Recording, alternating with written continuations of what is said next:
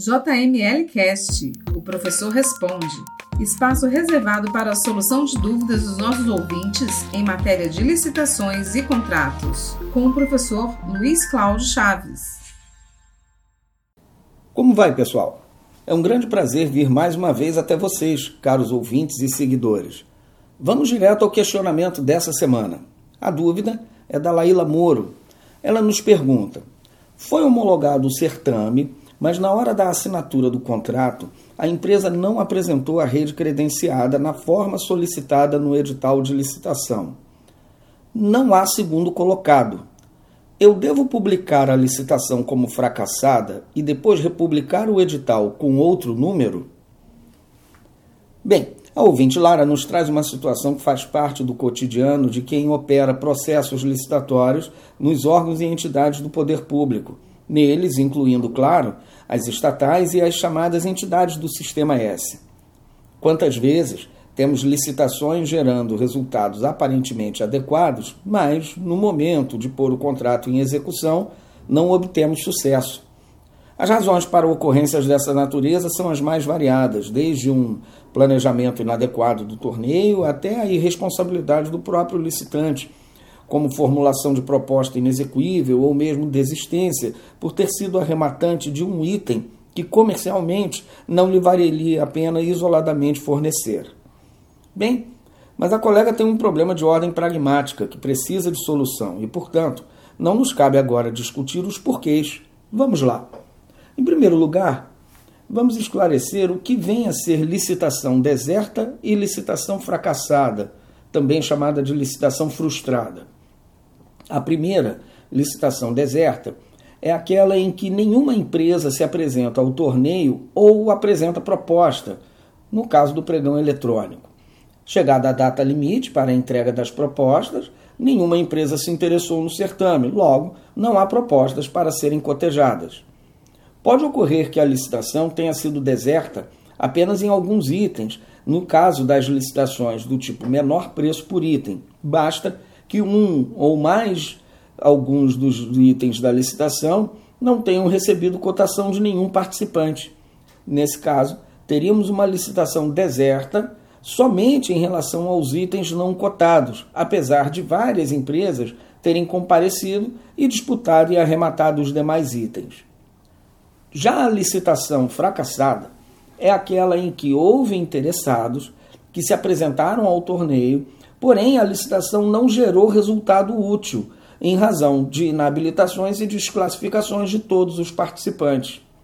Assim, como dissemos antes sobre a possibilidade de ocorrência de licitação parcialmente deserta, pode ocorrer também a licitação parcialmente fracassada, quando apenas um ou alguns itens tenham recebido cotações porém não geraram resultado útil em virtude das desclassificações ou inabilitações das empresas. Portanto, curioso notar que nas licitações de menor preço por item pode ocorrer ao mesmo tempo a arrematação de alguns itens, itens desertos e outros fracassados. Pelo que nos conta nosso ouvinte, a hipótese trazida não se amolda a nenhum nem outro conceito não se trata de licitação deserta e nem tampouco de fracassada, porque o torneio resultou em adjudicação, ou seja, gerou o resultado útil. Logo, a primeira parte da pergunta já se acha respondida. Não é caso de licitação fracassada, uma vez que a proposta formulada e vencedora foi considerada válida e o resultado foi homologado, gerando a convocação para a assinatura do contrato. O que ocorreu no caso concreto trazido pelo ouvinte foi um descumprimento de condição de mobilização do contrato. A empresa tinha a obrigação de apresentar a relação da rede credenciada para a assinatura do contrato e não o fez. Aqui é caso de aplicação do artigo 81 da Lei 8.666 de 93, que diz o seguinte: a recusa injustificada do adjudicatário em assinar o contrato aceitar ou retirar um instrumento equivalente dentro do prazo estabelecido pela administração caracteriza o descumprimento total da obrigação assumida, sujeitando-o às penalidades legalmente estabelecidas. O não atendimento de condições que viabilize a assinatura do contrato equivale à recusa em assiná-lo, inclusive porque pode ter sido dolosamente provocada pelo próprio adjudicatário, visando escapar da obrigação assumida na proposta.